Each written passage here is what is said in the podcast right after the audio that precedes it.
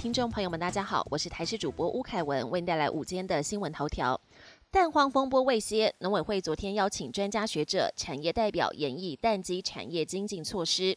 农委会主委陈吉仲坦言，蛋鸡产业从产销到通路都有问题，国内鸡蛋生产严重不足，而且不足数量绝对远比公布的统计数字还高。他也提到，不止今年，明年也可能缺蛋，若长期不足，进口蛋专案恐将常态化。农委会官员则说，预估明年第一季产能就可恢复正常。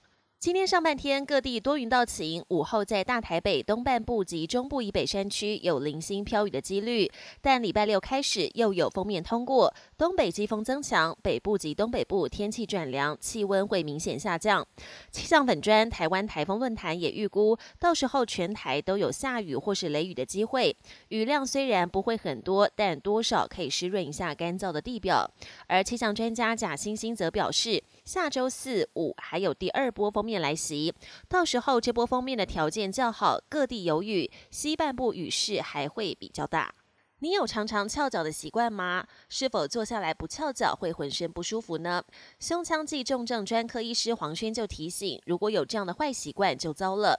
长时间翘脚会使得身体造成伤害，除了心血管系统、骨骼系统，还会造成生殖系统伤害。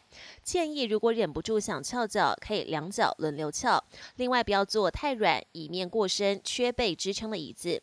这些在长时间翘脚的时候，会更容易使得腰椎弧度。越差，造成下背疼痛或其他椎间盘突出的问题。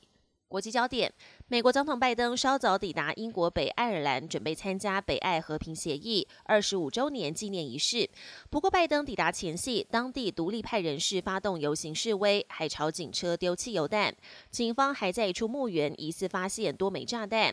为了确保拜登的安全，英国政府也特别从本岛调派了三百名警力，加强戒备。法国总统马克宏十一号抵达荷兰进行两天的国事访问。马克宏最近成了众矢之的，在国内强行通过年金改革法案。马克宏所到之处，抗议如影随形。他在海牙发表有关欧洲主权跟愿景的演说时，现场多位抗议人士高举布条，还高分贝呛虾，打断他的演讲，场面相当尴尬。另外，法国总统马克宏强调欧洲自主、不跟随美国脚步的言论，如今又有欧洲领袖站出来提出了相反看法，波兰总理莫拉维茨奇重申，与美国结盟是欧洲安全的绝对基础。疫情引发全球缺工潮，有些服务业引进机器人取代传统的劳动力。美国密西根州有一家华人面馆，老板先后买了三台机器人，从事代位、送餐等服务，成本低，效率高。机器人还成了店内的活广告。专家表示，未来这类服务型的机器人会越来越普及，人类失业的问题可能只会越来越严重。